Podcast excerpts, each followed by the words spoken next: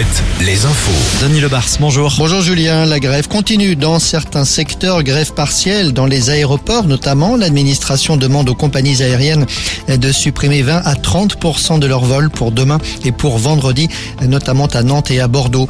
Et puis les blocages, toutes les raffineries du pays sont toujours bloquées. Plusieurs ports de commerce le sont aussi à Brest et à La Rochelle notamment. C'est aussi le cas du port de Nantes-Saint-Nazaire. Enfin, un classique, beaucoup de monde dans les stations-service depuis lundi. 6% des stations-service affichent des ruptures de stock aujourd'hui en France pour au moins un carburant. Un record de vitesse en Loire-Atlantique. Les gendarmes sont parvenus à intercepter le pilote d'une moto après deux excès de vitesse particulièrement extrêmes. Cela s'est passé dimanche à l'est de l'aglo de Nantes. Un premier excès de vitesse à 197 km heure et puis un second à 257 km heure dans un secteur limité à 80. Le motard âgé de 23 ans a été jugé depuis moto confisquée 870 euros d'amende et 6 mois de prison avec sursis. À Paris, Pierre Ménès, jugé aujourd'hui pour agression sexuelle au pluriel, des accusations que conteste l'ancien chroniqueur sportif de Canal+.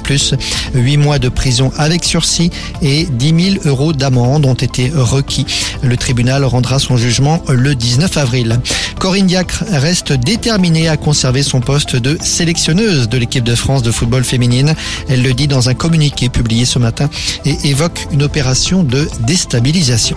Du côté d'Angesco, le nouvel entraîneur n'a pas encore été désigné, en tout cas pas officiellement. Le SCO joue dès dimanche en championnat. Ce sera contre Toulouse à domicile au stade Raymond Coppa. Les festivals de l'été dans le Finistère, des noms supplémentaires sur la liste du festival Fête du Bruit à Landerneau. Il y aura notamment Sean Paul, SCH et Isia. Voilà pour l'info. On se retrouve dans un peu moins d'une heure, Julien. À tout à l'heure, 17h, Denis.